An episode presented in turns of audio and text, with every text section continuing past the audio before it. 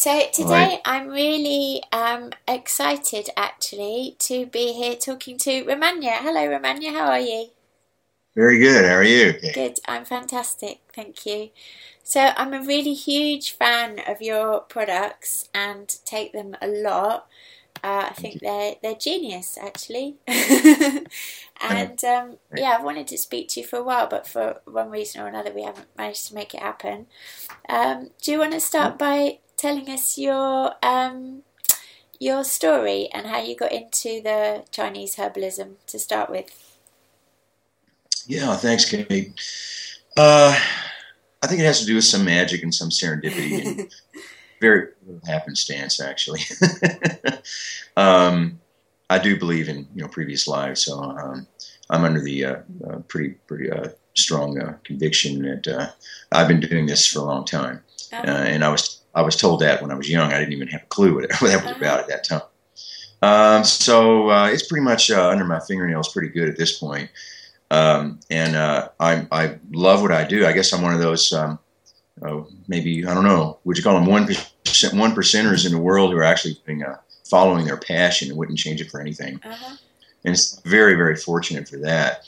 In this life, um, I did uh, you know I did know that I was uh, there was something about Chinese culture that was uh, had this mysterious allure for me. Whenever I would see anything, and when I was growing up in Kentucky, that had to do with Chinese culture, particularly mountain monasteries, I would get the shaky feeling. And uh, so years later, that I was told um, by a psychic that I had been a Chinese medicine man. Uh, that was when I was 21. I was told that. Uh, I was given the year and the date. And uh, then I looked up this guy and I found out he was a pretty famous doctor from China named Li. Yeah, Li Shizhen uh, was his name. Um, it, uh, it appears through various indications of many people, psychic channels, and telling me without my you know, yeah. without my that uh, that uh, appears that uh, that was my previous life. Uh, that's that's a humbling thought because he was a very great uh, doctor when, of Chinese When was medicine. he alive? 1580 uh, was the year that he finished writing a very important Materia Medica, and that was the year that I, I was given that I had, had lived. When I was 21, I was told I'd been a Chinese doctor living in 1580. Yeah. And then then when I searched further, uh, then my astrologer recently told me, uh, "Hey, you know, your chart shows that uh, you, you, told me you were a Chinese doctor once." And I says, "Yeah, it looks like it." And she said, "Well, you weren't just anybody. You were you were a very very famous Chinese doctor." And I said, "Really?" So I went to Google and put in Chinese doctor 1580, and that's when Li Shizhen came Yeah. up. I didn't really believe it. Still, I had had you know hesitation of thinking, God, you know. But then I, I found I said, well, I, what I have to do is find a copy, of an English translation of his Materia Medica, and look at it and see. So I went to a um, a Chinese medical university, and I found a English translation of his Materia Medica. And when I opened up the uh, first book of it, which is an overview, it was almost literally to the T, to the wording, to the phrasing, to the style of writing, to the content, everything. It was my book I had already written called Healing Thresh. And so that's I, I back to my uh, my astrologer and said, "Man, I'm having a kind of hard time." She said, "Own it, own it." You know. Wow, that gives me chills. Me too. I still, when I think about it, you know. um, I guess that wouldn't. I mean, for a very pragmatic listener, that wouldn't necessarily uh, provide them the kind of credentials about me that they would they would want. I guess, but uh, yeah. My in name's Kate this Magic. life, My name's Kate Magic. They're not following me unless they. oh, okay, uh, know you bring the mysticism and stuff, right, and fairies and everything like that, right? Yeah. I know. I used to get those books by was that guy Arthur Conan Doyle, you know, oh yeah. About like about fairies in the woods and stuff. Yeah, yeah. Anyway, uh, so yeah, in this life, uh, I've written some books on Chinese herbology. I met Ron Teeguarden in 1998, the great master herbalist of my lineage, the Gate of Life. I met him in 1998 by um, total total, uh, you know, like I said, it was serendipity. Uh-huh. But uh, uh, my my ex-wife, who was Chinese, had, had we'd had his books, and we used to make his tinctures and Okay. things. His books, so I knew who he was, and I was uh, thrilled by him. Um, and then, uh, by coincidence, I met him in 1998, and I asked if I could. Sorry, uh, can I just ask you then? Did you marry a Chinese lady before you knew that you were Chinese in a past life? Oh yeah, yeah. She, she was the first. She was she was psychic oracle who told me and when I was 21 that I'd been a Chinese medicine. Wow. And when I was, if you want me to go a little deeper, I, I was actually in a, in a, rock and roll band, and we were over in London. We we lived in London. We were okay. called Levi and the Rockats. They were they were British kids, and they had me on drums. They found me in New York. Yeah. And how I wound up from Kentucky uh, in New York City when I was 21, and then I met these English kids and uh, they were doing rockabilly, and they were they were they were bringing the rockabilly thing back. This was in 19. Well, I shouldn't tell, shouldn't give you the date. but anyway, uh, so so uh, we we were playing a gig one night in San Francisco, and this strange Chinese woman walked up on the stage and asked me my uh, my birth date and time and place and my phone number. And that was all. And then two days later, I get a, a package. Uh, she, she calls me, gets asks me for my address. Two days later, I get a package in the mail with paintbrushes in it. And so I, I really consider myself an artist, painter. I, I didn't consider myself a musician. This girl didn't know that. So she sends me a box full of paintbrushes, and I'm like, whoa. So I call her up and say, what's going on with this? And she says, well, there's a lot going on with you that I, I need to talk with you right now. And so she came down to LA and she's told me all this stuff. Uh, and that was in 19, uh, way back there.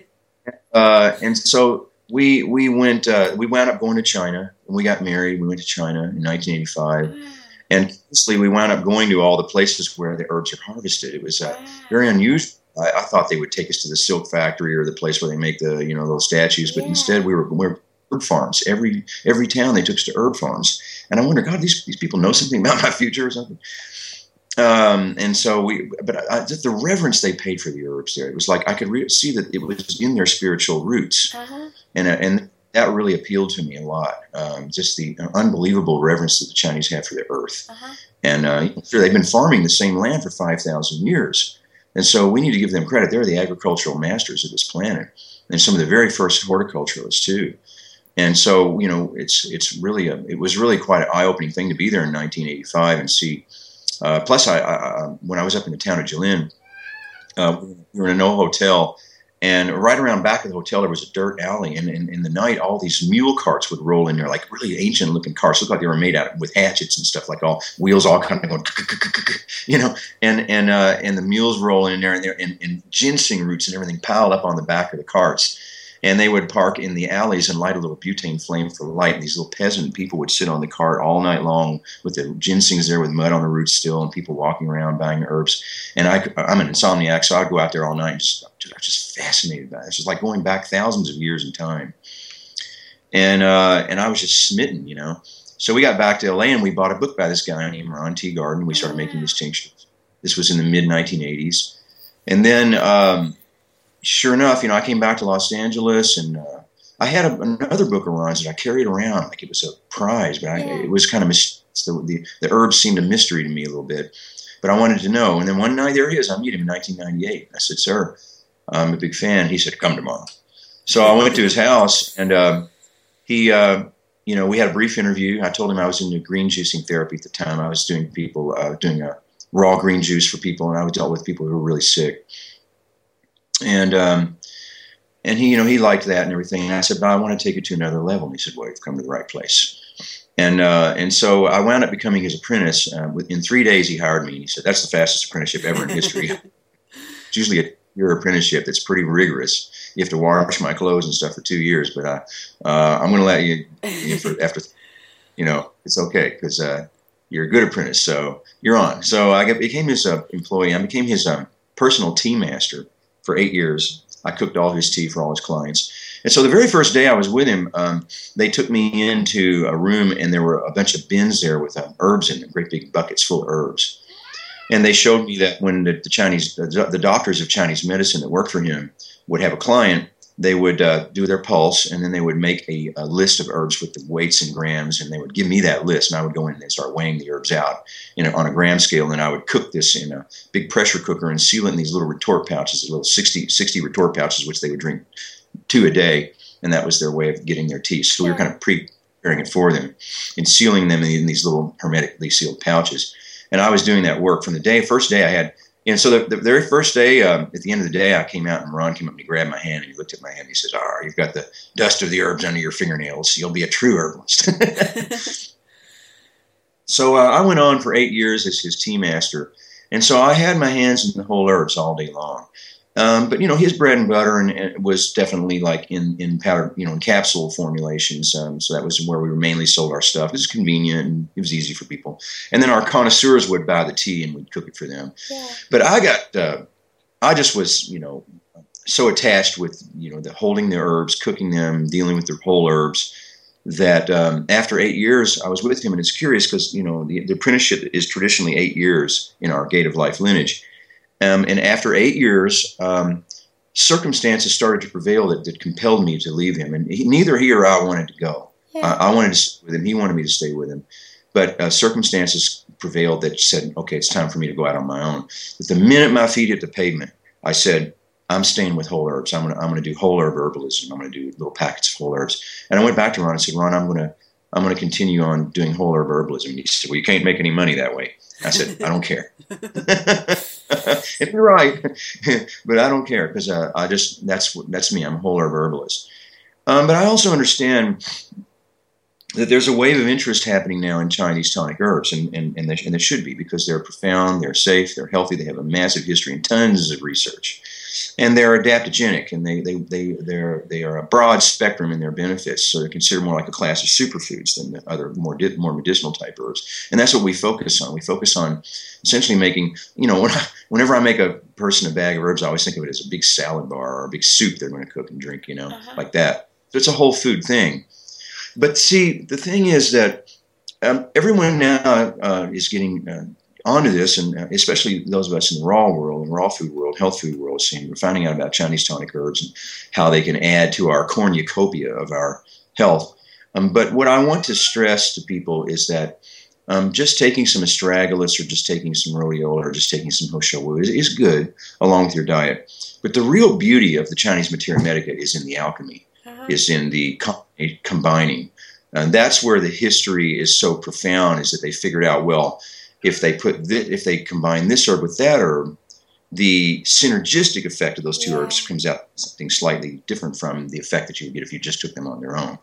And so this turned into a materia medica that is extremely sophisticated. And that's what I like to focus on. My whole herb formulas are based from the Chinese materia medica.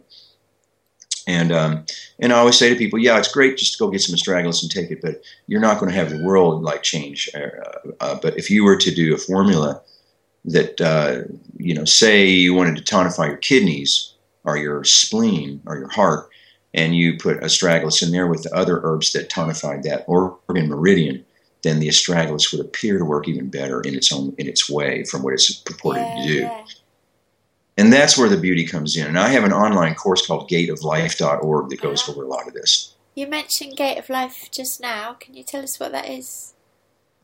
The Gate of Life is the name of our lineage. Um, the gate of life is the place that is located at what we call the solar plexus, just between the kidneys. It is at the lower back, behind the spine, between the kidneys. Um, it's considered like a kind of a pot of gold. It's considered our inner star.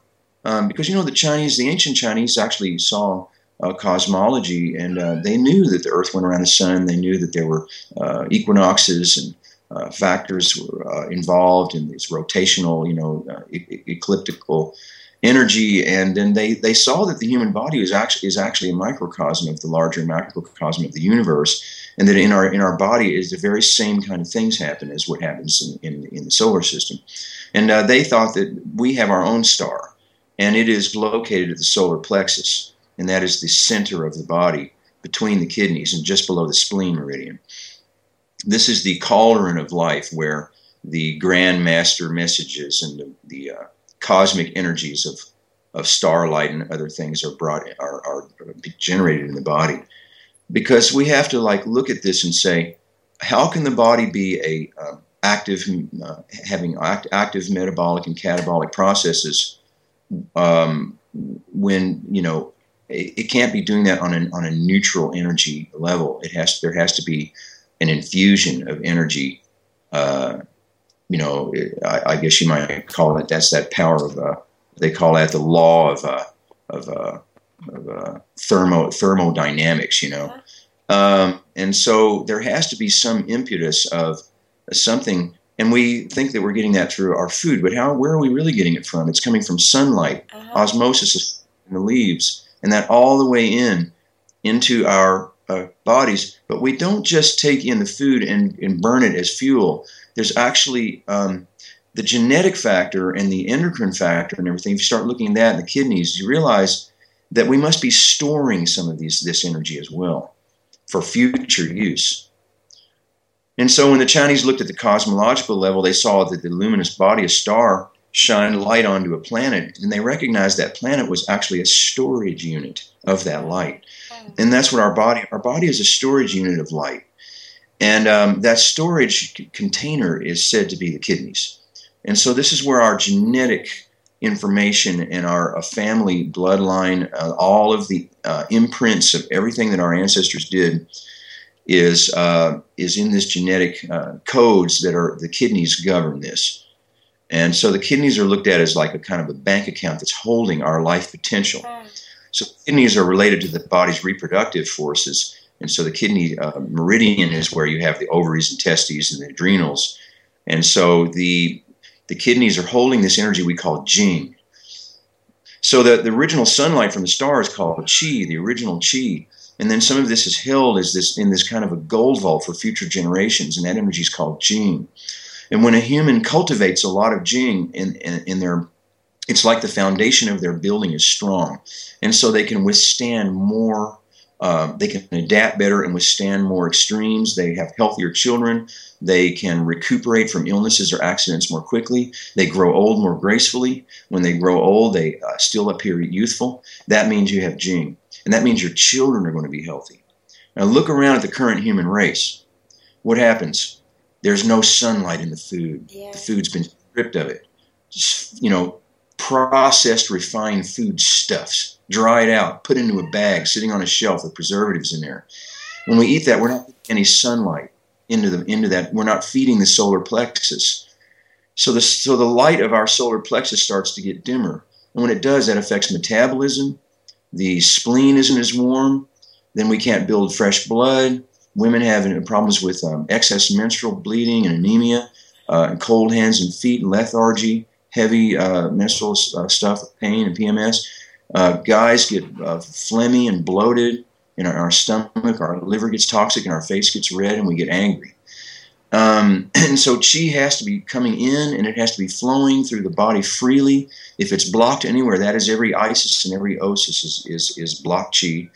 And that when that chi is flowing freely and that, that flow is coming in via living food, sunlight, you know, positive attitude, physical activity, broad spectrum cornucopia, seasonal, you know, living, then that chi feeds Jing.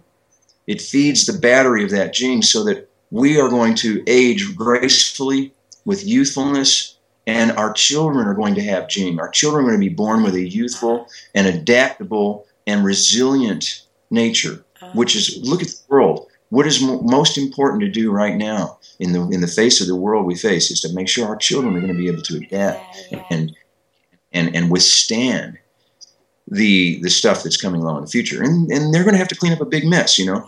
So we got to give them to do that. Yeah.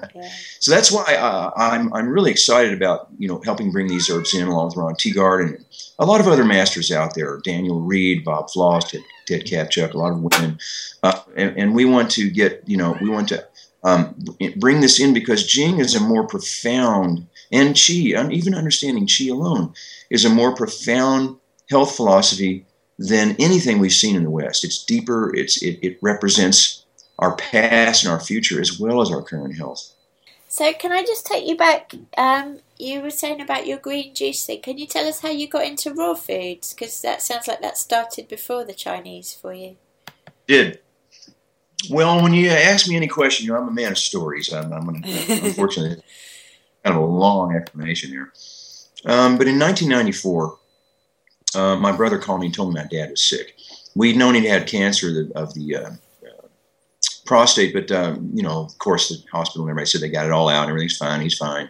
He's doing great. He's doing great. And then one day, my brother calls me and says, "Dan- "Dean, Dad's not doing well. We got to go see him."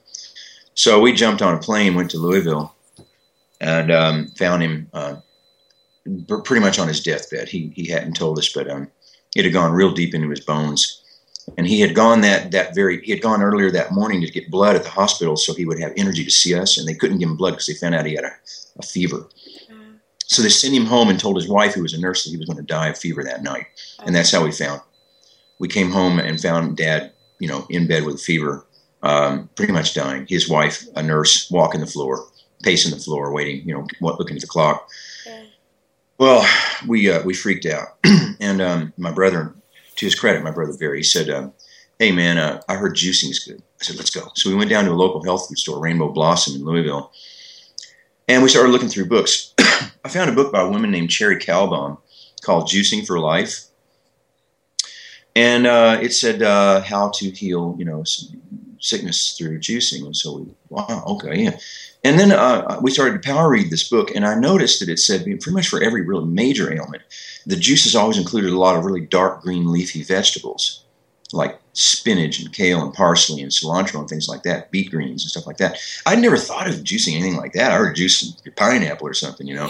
but uh, I was like, that's that, that's that just is rung a bell. I said, man, if you juice a drink of a, you drink the juice of a, some spinach and parsley, that's got to be like powerful medicine. I could just feel it. So we ran to the grocery and we just went to a regular grocery. We got some uh, regular conventional. Um, we were concerned about how it would taste, so we got spinach, parsley, carrot, and we got green apple. Um, Cherie Calbom said green apple uh, was good to put in there for taste, and it was less uh, bad on the sugars, so we got that.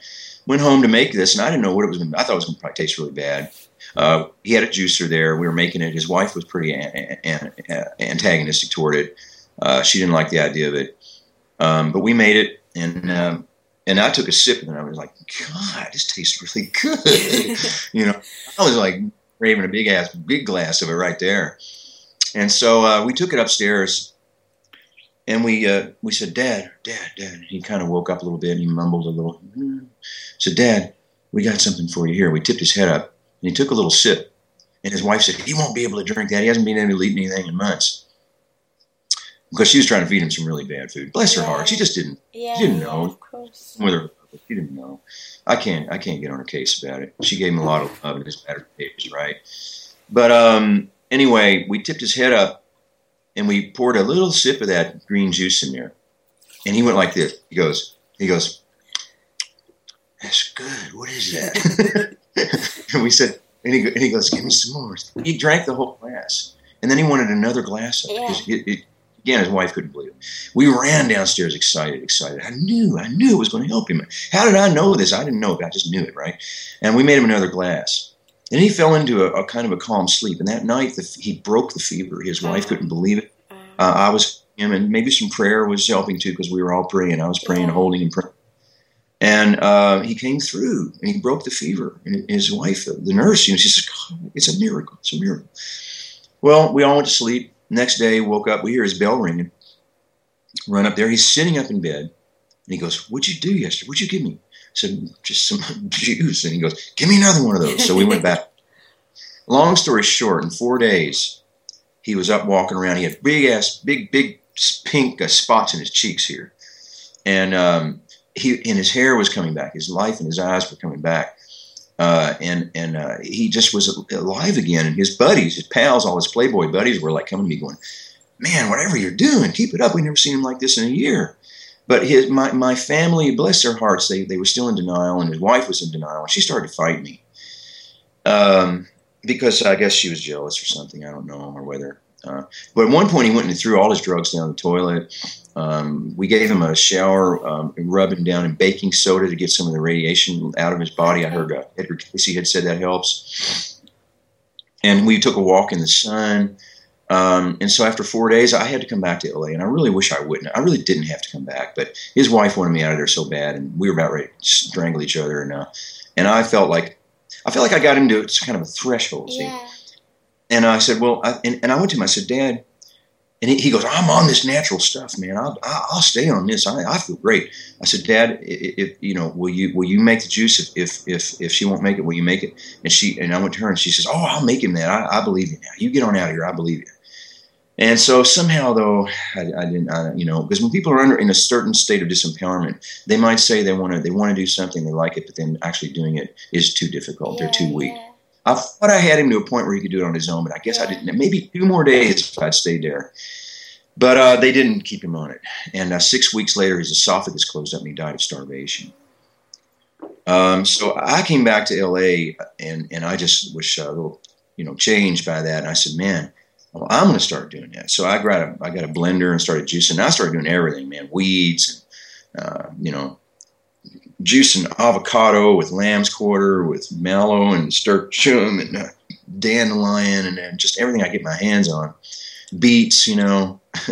it's a funny, funny joke uh, story. Uh, I, I, would take the juice sometimes be like with beets and like be red, right? I take the juice and slather all over my head and my hair and everything, right? And the, you know these red drips be coming down my forehead. And uh, somebody knocked on the door. It was a friend of mine's wife, and he's I opened the door and she's like, ah. uh, so anyway, um, you know, I started doing that, and uh, I just immediately people started saying, you know, my, my friends started commenting, saying, "Man, what, what have you been doing? You look great." I, I could see it. I'd never had such good tone in my skin. I'd always had a kind of a ruddy, pale complexion. Suddenly, I had all this golden tone in my skin, and people started coming to me, asking me what I'm doing, and they said, I asked if I could help them. I said, "Well, sure." So I started making juices for people. And then one day I sat down with myself and said, okay, this obviously works. I went to the library and looked at all the stuff, you know, Bragg and Jensen and, and Heinemann and all those people. And I said, this is true. Gerson, you know. And I was like, yeah, it isn't just a fluke. These were doctors uh, curing people with this stuff. Yeah. And so I, well, I, I, okay, I, I sat down and made a deal with myself. I said, all right, I'm not going to charge anybody anything because I don't know anything. So I'm going to, I'm going to learn. But I, I'll, I'll go with people who are really sick and I'll go based on what I if somebody says something like I hear somebody say, "Oh, my, my brother, my aunt, my uncle got something is sick," I'll offer, and if they accept, I'll go. I'll go to them. I'll take them stuff I'm growing in my own garden. I'll make it. I won't even charge them anything because I want to find out what happens. So I found up getting about five or six clients who were really sick people and had a miraculous effect. You know, just realizing just getting them some alkalinity for one, you know. Um, and uh, then, then what happened was I had a with multiple sclerosis, and the juice was was making her feel great, but it wasn't helping the multiple sclerosis. In fact, she felt it was making her freeze up more. She was freaking out. So I freaked out, and I thought, my God, I, I had thought I had this panacea. Then all of a sudden, I thought, oh God, I'm I'm just a, a charlatan. I'm one of those what do they call quack, you know? Snake uh, yeah, uh, yeah, uh, swamp juice salesman. I say. and uh, and so I, I I I freaked out and I said I said God, I need a teacher. I need a teacher. I need somebody to teach me right now. I, I, I set some conditions. You know, I said, but but I want the best. I want to learn the deepest thing there is. And that was the morning of the night that I met Ron Teeguarden. Wow. I swear. Wow. Yeah. Uh huh. Yeah. Amazing. And so now I am still a major advocate of the combination of green juicing and and, and tonic herbal herbal. Yeah, uh, yeah. So that's that's re- that, my, that's my book Human is all about that. Yeah, that's plus really, my new book, juices and tonic elixirs in it. That's a really big part of your mission, isn't it? To to combine the two together. Yeah. Uh huh. Yeah. So do you do? Uh, how raw is your diet? How what? How raw is your diet? Well, you know, now that it's winter time, and I say this in my book Raw Chi, it's not a real good idea to eat all raw in winter, especially for women, especially if you're living in a cold, damp place. Uh-huh. Uh-huh. Um, so, you know, I'm in California. It's kind of, you know, it's not so bad out here. Last week, by a kind of a coincidence, I wound up eating raw all week and um, I felt so good. God, I feel I felt like I lost a little weight. I felt so great. Um, and you know, last night I think I went to a Thai restaurant and got some like slightly cooked vegetables with some flat rice noodles, and that felt pretty good too. But I felt heavier and tired after that. The raw food thing is just so phenomenal as long as you're, you know, you're doing your research and all. Yeah, but like yeah. as I, um, wintertime isn't necessarily ideal for raw food, and that's what I go over in the raw in the book Raw Chi, and particularly for women, because women can have um, tend to have what we call a yin constitution, and um, yin is water, and so the raw food diet is a yin diet. It's watery and cool, and so women can build up moisture retention around the hips and water edema if on a heavy raw diet, especially during the winter. And so that's when taking uh, elixirs of herbs that tonify chi and warm the, the fire in the solar plexus and in the middle jiao that's important at that time. That's my product. Shapeshifter is for raw foodists, yeah. women who yeah. want to stay warm in the winter. And, and um, you know, I, a lot of women have responded, uh, have commented that it really seems to help uh, keep them warm and uh, keep blood uh, strong and uh, metabolism good. But uh, you know, if, if I can elaborate for a minute, my philosophy is on on the year of on this four seasons and on the dietary regimens that best apply to the four seasons could be looked at if we look at the life cycle of a bear, right? Now let's imagine it's fall. Let's let's begin the, the life cycle the fall. In uh, in fall, all of the uh, tuberous uh, vegetables, the the ground, the underground vegetables like onions and other tubers come right. Sweet potatoes, potatoes, wild potatoes, they, they come right. They, and their their starches start to turn to sugar, and so then the um, the uh, or their sugars start to turn to starch. That is, I'm sorry, and then the bear can smell this, and so uh, the bear starts to dig up all these tubers and vegetables and it eats its fill, and then it realizes it has more. Um, so, well, under normal, natural circumstances, it, it, would have an abundance of these things, and then uh, so that traditionally the bear uh, saw that there was more than it could eat, and it dug it up and it says, well, maybe I ought to stash all this for another meal. So it goes and digs a hole in the hillside somewhere, sticks all its food in there, goes, okay, that's there. And then all of a sudden the cold breeze, comes, cold wind comes blowing in and the winter leaves are falling. The bear goes, I think I'll just get in that hole with my food, right? And so the bear climbs in the hole with food and covers, covers it over to stay warm and starts to sleep. And every once in a while it wakes up and there's some of its food there and it goes, nom, nom, nom, eats a little of that and then goes back to sleep. And in this process, it those starches that, that were heavy in that food um, turn into glycogens and uh, and then in the in the bear's uh, liver, and then the bear stores them as fat. And so then, uh, when the bear then emerges out of the uh, the cave, in when spring comes, the bear has been fattened up a little bit um, um, from eating all that starchy stuff and sitting there. And that got it through the winter. That helped it, you know, extra warmth. Um, and then when it comes out, uh, it's it's a little heavier but there's nothing to eat because it's spring. And so all it can do is go drink water out of the stream and maybe eat a little dirt. Um, and maybe find a few young grasses to nibble on, but that's about it. Might catch a fish in the spring if he's lucky. Um, and so the bear then goes on a lean fast. It goes on a water fast pretty much in spring. Uh-huh. And that's when it, it, it winds up uh, metabolizing all that fat that it accumulated during the winter.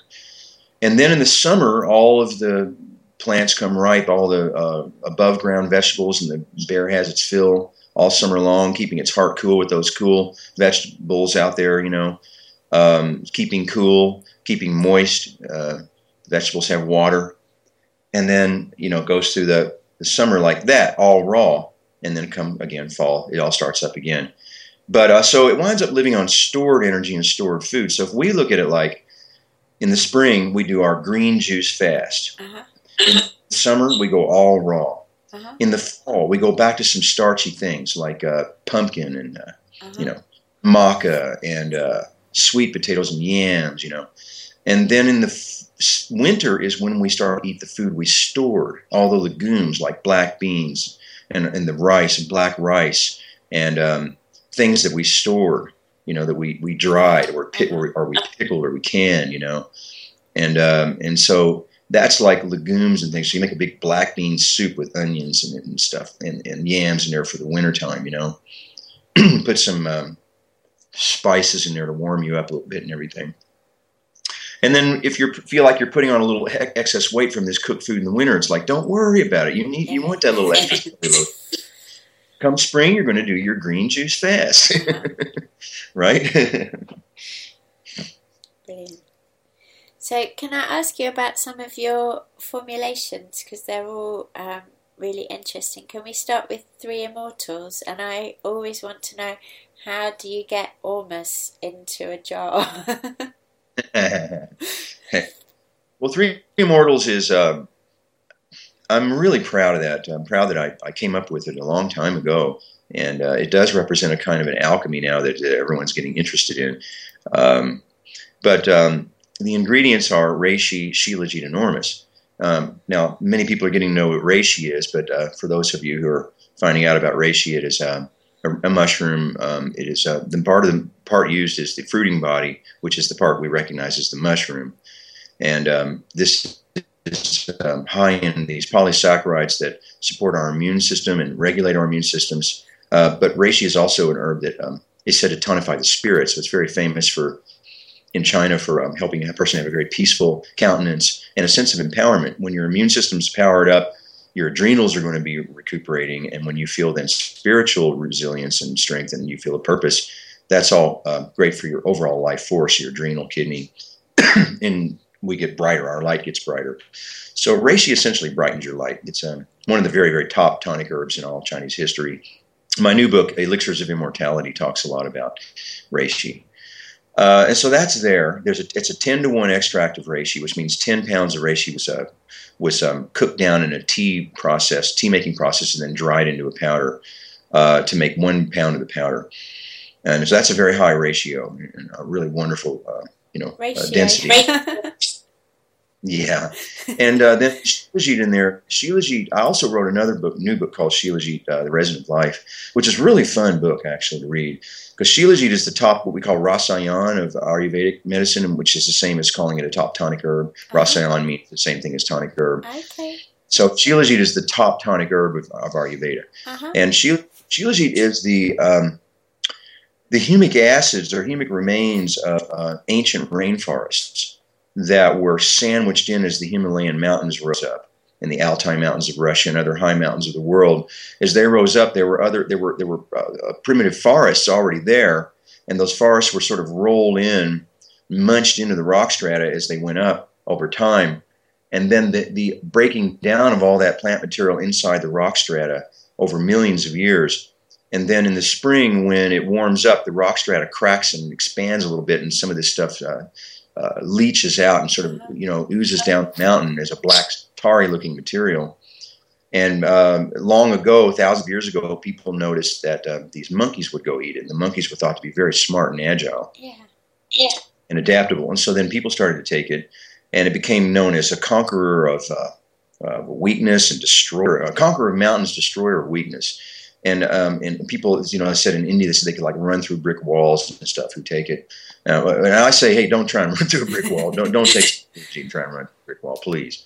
But um, uh, but you know that's there, and so when you look at Shilajit, it is essentially the whole living ecosystem uh, and, and broken down into its very very smallest molecules called acids, and um, that is uh, everything. They think um, some some researchers think that um, every single element in all the periodic table of elements is in it.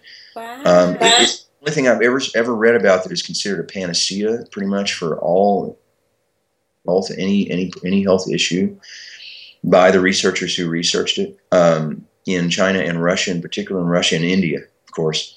Uh, a guy named Ghoshal, a lot of research, whom I quote a lot in my book.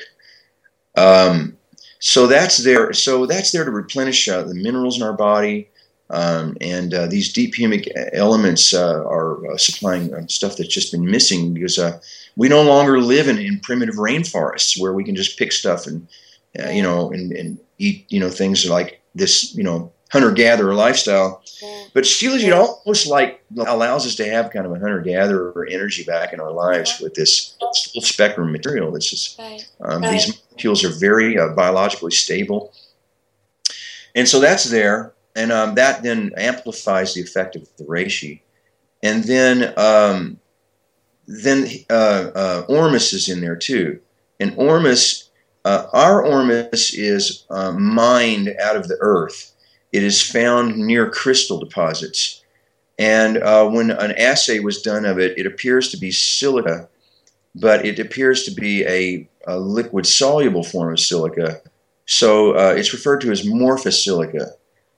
And so it's very important that silica is is absorbable in the body. You know, um, so I'll say that our our ormus is probably uh, highest content would be silicates that are that are water soluble. But you know, when you put crystal or a silica into um, a solution, it amplifies the effects of the other ingredients in the solution. And also, silica purifies water. Did you know that you can just carry a little crystal around with you, and when you go to a restaurant, you can just drop it in your water glass? Yeah. Will uh, it will reconfigure the reconstruct the uh, molecules in the water? Um, and so, uh, um, in fact, you can you can even when you're cooking my tea, you can put a crystal in there in the, while you're cooking it, and uh, you'll find that the tea keeps it like twice as long uh, afterward. Uh, you know, in the fridge, that crystal in there. energetically, it's a very powerful thing.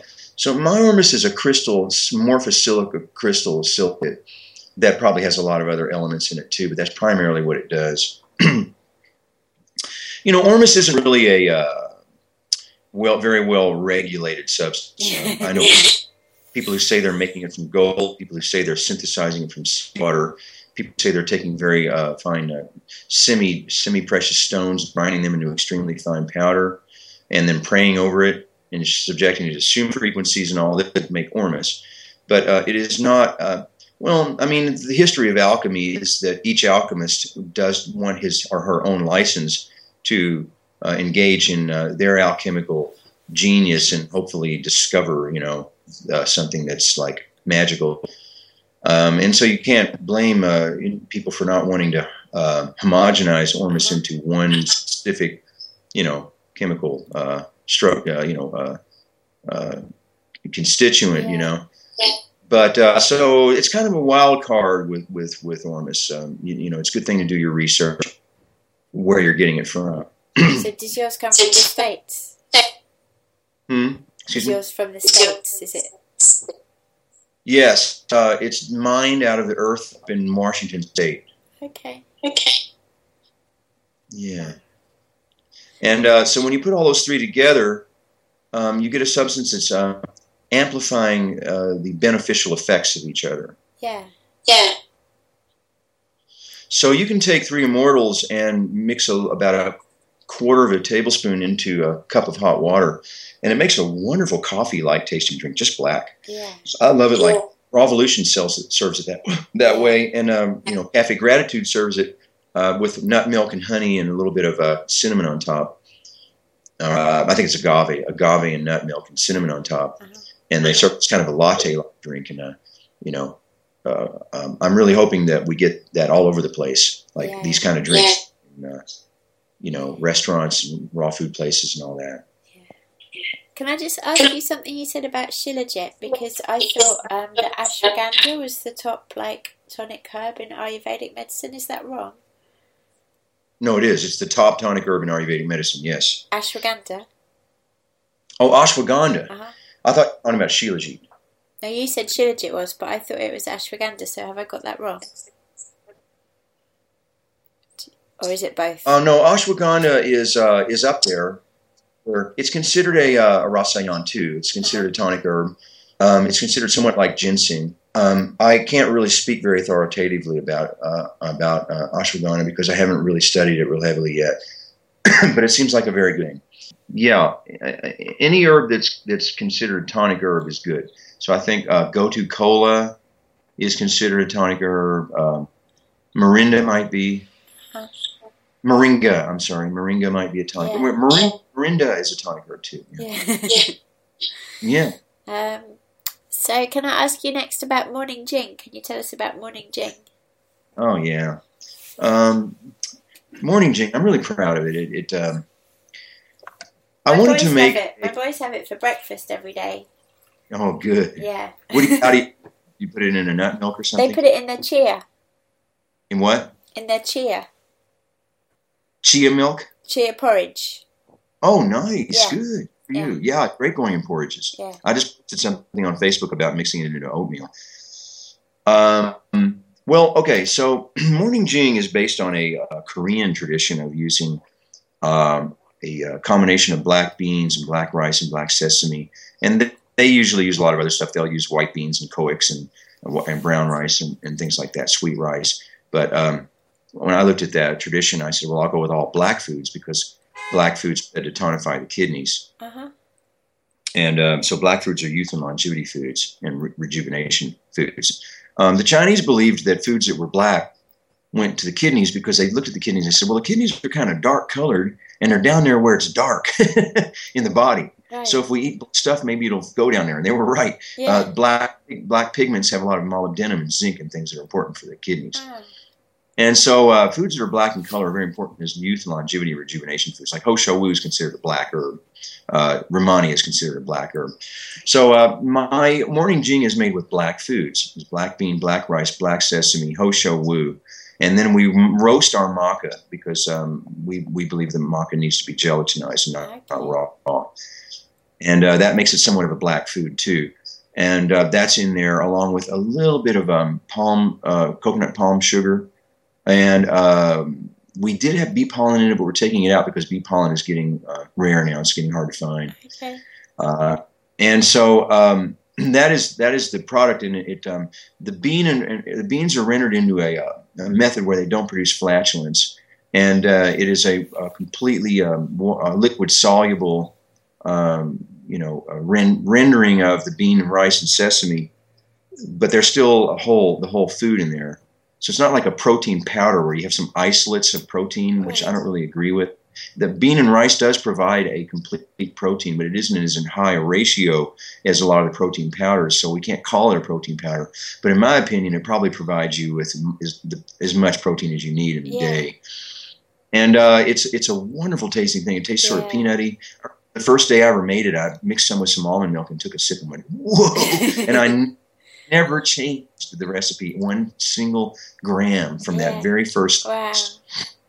I, I, I, was just, it was so, if I, I, still love it. I'm drinking some right now. Yeah. I put it in chocolate. It, it's really good got, in chocolate. Hmm. Yeah, oh, yeah, yeah. Uh, we've got a we got a person making a morning jing bar out here. But oh, doesn't have any chocolate. Because if you mix if you mix cacao and anything, uh, it just like cacao just takes over the taste, and it just tastes like cacao after that. you know. But you can do that. You can definitely throw some some chocolate powder, cacao powder in there into the morning jing. In wintertime, I've been throwing a little cinnamon in everything I do. Uh-huh. Um, and I uh, sometimes warm the milk up, warm, warm, drink it warm. It's quite nice that way. But um, this is a youth and longevity tonic of the highest order, and uh, all safe. Um, it tastes remarkably good and uh, you just get up in the morning, want a glass, want a glass of it. I, and, and sometimes I come home in the evening and I don't want to eat a meal. I'll have a glass of morning jing. I feel yeah. great. So do you normally just put it in milk? I put it in. I put it in almond milk. Um, that's my favorite. Hemp milk is okay. To me, uh, coconut milk is just too heavy for some reason for uh-huh. me. I can't. I can't quite uh, take it. I think it might be the the fats in there yeah. or something. I don't like it. But um, I go with the almond milk, and I go with the stuff that's made here commercially. It's, it's a company called Blue Diamond. Uh-huh. I go with the unsweetened one, and I put my own honey in it. I add a little honey in there, even though Morning Jing has some um, coconut palm sugar. It, it isn't enough to make it like sweet. It's just a little, uh-huh. and so I add honey in there. but I have that pretty much every day now for the last seven years or so, and I really attribute it to uh, whiskey. Yeah. And can you tell us a little about Sea Clear? Yeah, yeah, you're you're talking about all my big three there. Um, um, again, there's kind of a story behind it, but um, it was around 2007, right at the time I was getting ready to leave Dragon Herbs and go on my own. I was working on a farm, and that's when um, the United States was bombing Iraq with nuclear weapons, and Israel was bombing. Uh, at the time, Israel was bombing uh, not Palestine, but they were bombing Lebanon with, and I was I was uh, under the impression there were also nuclear warheads there, depleted uranium. So I got really worried about depleted uranium in the atmosphere, and I thought, my God, we got to do something uh, to prepare for this. So um, I went and looked at some research that was done um, after Chernobyl in Russia, where um, they had uh, taken some J- uh, Japanese research after Hiroshima, and then the Russians figured out how to apply it in, in Chernobyl. And that what they did was they found a, a certain type of uh, kelp called Laminaria japonica, and they figured out how to ferment it in a special way that brought out um, these constituents called laminarin. Uh, I'm sorry, it's a fucoidan and uh, fucoidan and modifilan, um, and these are um, chemicals in seaweed that can latch on to heavy metals and radiation and prevent their reabsorption so that you chelate them out of the body. And uh, the Russians apparently had a lot of success after Chernobyl in helping the people there with this fermented seaweed. And so uh, a bunch of products came out in the nutraceutical world called uh, laminarin and, and uh, I'm sorry, uh, fucoidan and uh, modifilan to help with this. And then I thought at the time I was like, well, why ferment the seaweed and then dry it out and and uh, encapsulate it and everything? Why, why not just keep it in its fermented fermented form, raw?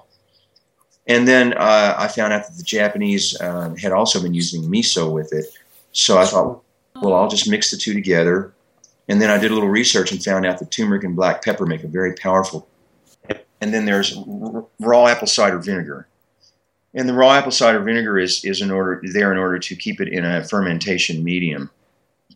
Um, and so it's a, it's an active fermented live living product of uh, a fermented Laminaria japonica seaweed with chlorella, fermented chlorella too.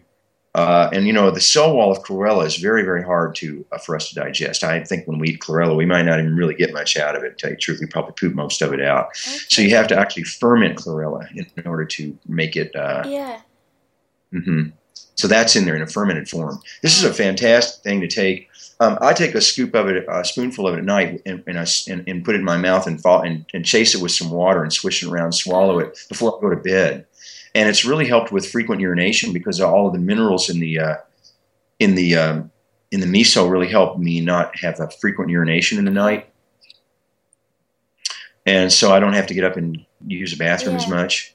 Um, and uh, you know, it's just it just feels really good. It, uh, it's alkalinizing for the body, and um, you can't remove radiation and metals quickly. It takes years, but uh, taking this on a regular basis as part of your diet is probably is probably a very good idea in today's world. Amazing. And then just to finish on, maybe I can ask you about Rehmannia and why why you chose the name Rehmannia. Why is it special to you? well, I had a very uh, big, uh, momentous uh, occasion in my life. Um, I had just finished writing Healing Thresholds, which took eight years and I got invited to go to the Eden Hot Springs retreat in um, 2009, and I went over there. Um, and uh, I met David Wolfe there. He was there, and we got along. We wound up we wound up making a video that's on YouTube. You can see it if you put in uh-huh. Rehmannia with David Wolfe. Uh, it's him and me sitting outside at Eden Hot Springs, and I gave a, a very very uh, good concise download of the alchemy of uh, and the philosophy of tonic herbalism in that film. And uh, so I would I'd like to you know suggest uh, anyone who's interested in in uh, continuing to look into my work. Uh, that film is really awesome. It's a good you know yeah, down. It, yeah.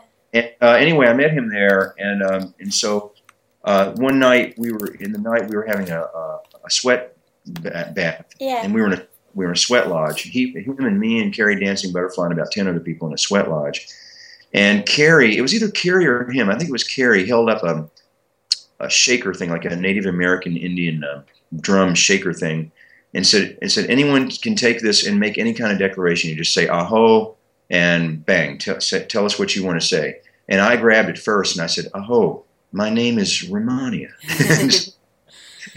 and it just I was like oh, that's how it happened. Wow. so can you tell us about the actual herb? herb. I mean, I love I love Rehmannia is uh, I guess Rehmannia does represent me pretty good because it's um, it has um, a lot of uh, uses, and um, and I'm I'm a pretty versatile guy in many ways. I'm an artist and musician too, and so I have a lot of hats I wear, uh-huh. and and uh, Rehmannia has a lot of hats. Uh, but in, in Rehmannia's um, in, in, in, its, in its prepared form, where it's um, steamed with wine and some kind of secret process in China, it makes a tonic to the kidneys, but it's also a blood tonic, so it's very good for women in blood building formulas. Uh, so it, it, it, winds up supporting the spleen meridian and the kidney meridian, and I think it acts as an interface between the two to, to nourish the blood okay. there. It's a great. It's one of the top tonic herbs for sure. The only thing about the only contraindication is known with Rehmannia is that if you took a lot of it, just ate it on its own, or took a lot, you can apparently get a kind of a loose stool out of that. Uh-huh. It's it's said to be a slippery herb. But um, in its in its tonic form, um, it's a great longevity tonic. They call it the kidney's own food. It's a, a great longevity and renown. Uh, it is a black food too. Uh-huh. And, and uh, Rehmannia is also used in its raw form, and it is not a tonic herb in its raw form. It's considered a regulating class herb. okay. It is used to cool heat and uh, hot flashes, Uh, it's used in uh, menstrual uh, formulas for hot flashes. Yeah. It's used in it's used when someone's trying to cleanse their liver so that the liver heat doesn't rise up and cause them to get a, a, a proverbial hothead. Uh, for men who got who are angry, who have a red face. Uh, for people who have acne, um, that's all rising uh, liver and stuff from the kidneys. Sometimes the lungs uh, is involved in acne uh, the, uh, because the lung and the lungs and the skin work together to purge toxins. Um, and the sebaceous, oily glands around the face are an easy place for the body to get rid of toxins. Yeah. So they'll come via the lungs or the liver out the skin. But um, it's better. You see, the Chinese don't say, "Oh, well, let's suppress the uh, body's attempts to get that out by you know having a big zit occur." Um, let's not press that. Let's just figure out a way to get the body to get rid of that, that via the normal eliminatory eliminatory channels. You know, you know, and so it's uh, like there are herbs like bupleurum and uh, that, that dredge the liver of toxins and help to send it out. Then when you would use raw Rehmannia in a formula with bupleurum to make sure that liver heat doesn't rise up and cause irritability or acne, to make sure that it goes out via you know feces and urine, get Uh-huh. rid of it that way. Do you use it in any of your products? Yeah. Um, well, my whole herb formulas, uh, the the first chakra, no, uh, the the second chakra formula has Rehmannia because the second chakra is where the kidneys are. and That's the youth, longevity, fertility. The third chakra formula has Rehmannia. Um, that is the only place I have it in any of my products. I'm, I'm actually uh, coming out with a new longevity powder mix Uh-huh. That has that's going to have Rehmannia and Ho Shou Wu and uh, Uh-huh. some other things. You But I haven't the, got that. The formulas you just said, are they the teas, the loose teas? Or is that something Yeah. else? Yeah. herb formulas, my chakra three and chakra two formulas, Uh-huh. and the Radiant Women formula uh, has it, and um, I think that I think that's all. Yeah, Brilliant. yeah. So how many books have you written now? I've got five. Uh-huh. Uh, first was Healing Thresholds, and then I, um, right after Healing Thresholds, I channeled a, a fabulous uh, novel, which is my favorite book. I think it's my most I'm most proud of it of everything I've ever done. It's called The Hessian. Uh-huh. and it's a novel that I channeled that I, I'm, I'm, um, I'm, I'm so excited for humanity to read it it, what did you say it's called? it's called the Hessian. Hessian means immortals. Sorry, it's a, it's a Chinese. H S I E N Hessian. What does it mean? And- It means the immortals. It's a Chinese word for immortals. Yeah. The very first the first city Xi'an is is based on the word Hessian, and the, the first Chinese people, Han people, who were thought to be immortals, are are, are called Hessian. And the book's called The Hessian. It takes place in the future, um, and it's about some children who come from the Hessian tribe, and they they bring that wisdom back. Um, they they face a very uh, formidable uh, antagonist in the book. Um, which is essentially the last holdout of our current society. Yeah. Uh, they're li- they're living underground at that point, and they've uh, they got a pretty militant idea about what they want to do with the mountain children. But uh, it's uh, it's there's there's a there's a pretty big drama that occurs, but it, it's got messages about how we're going to move forward.